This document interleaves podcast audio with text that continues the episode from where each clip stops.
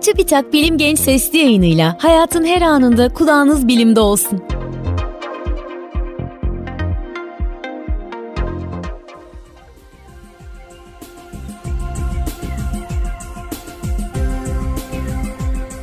Virüsler neden antibiyotiklerden etkilenmez?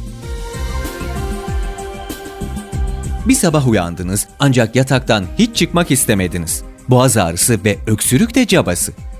Peki ama neden? 1676 yılında Hollandalı mikrobiyolog Anthony van Leeuwenhoek, göl suyunu kendi tasarımı olan mercekli mikroskopta incelerken farklı bir canlı türü keşfetti. Daha sonraları bakteri adı verilen ve çıplak gözle görülemeyen bu canlıların bazısının hastalıklara yol açtığı, bazısının ise vücudumuzun dengesini korumamıza yardımcı olduğu anlaşıldı. Hastalıklara sebep olan bakteriler farklı antibiyotiklerle tedavi edilebiliyor. Kimi antibiyotikler bakterilerin hücre duvarını parçalayarak bakterileri yok ediyor. Kimi antibiyotikler ise bakterilerin DNA eşlemesini ve protein sentezini engelleyerek çoğalmalarını önlüyor. Virüsler de tıpkı bakteriler gibi çıplak gözle görülemez. Ancak bakterilerden farklı olarak virüslerin hücre duvarı yoktur.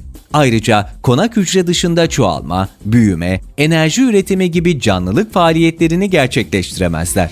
Virüslerde hücre duvarı bulunmadığı, ayrıca DNA ve protein sentezi mekanizmaları da bakterilerden farklı olduğu için virüsler antibiyotiklerden etkilenmez.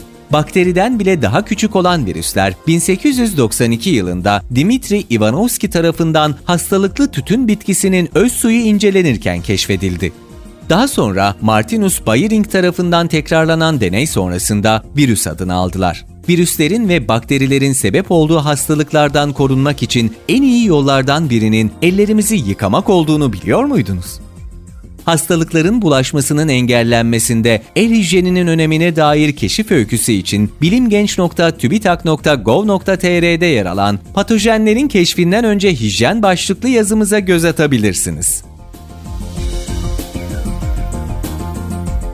Bilim Genç sesli yayınlarını SoundCloud, Spotify, Google ve Apple Podcast kanallarımızdan takip edebilirsiniz.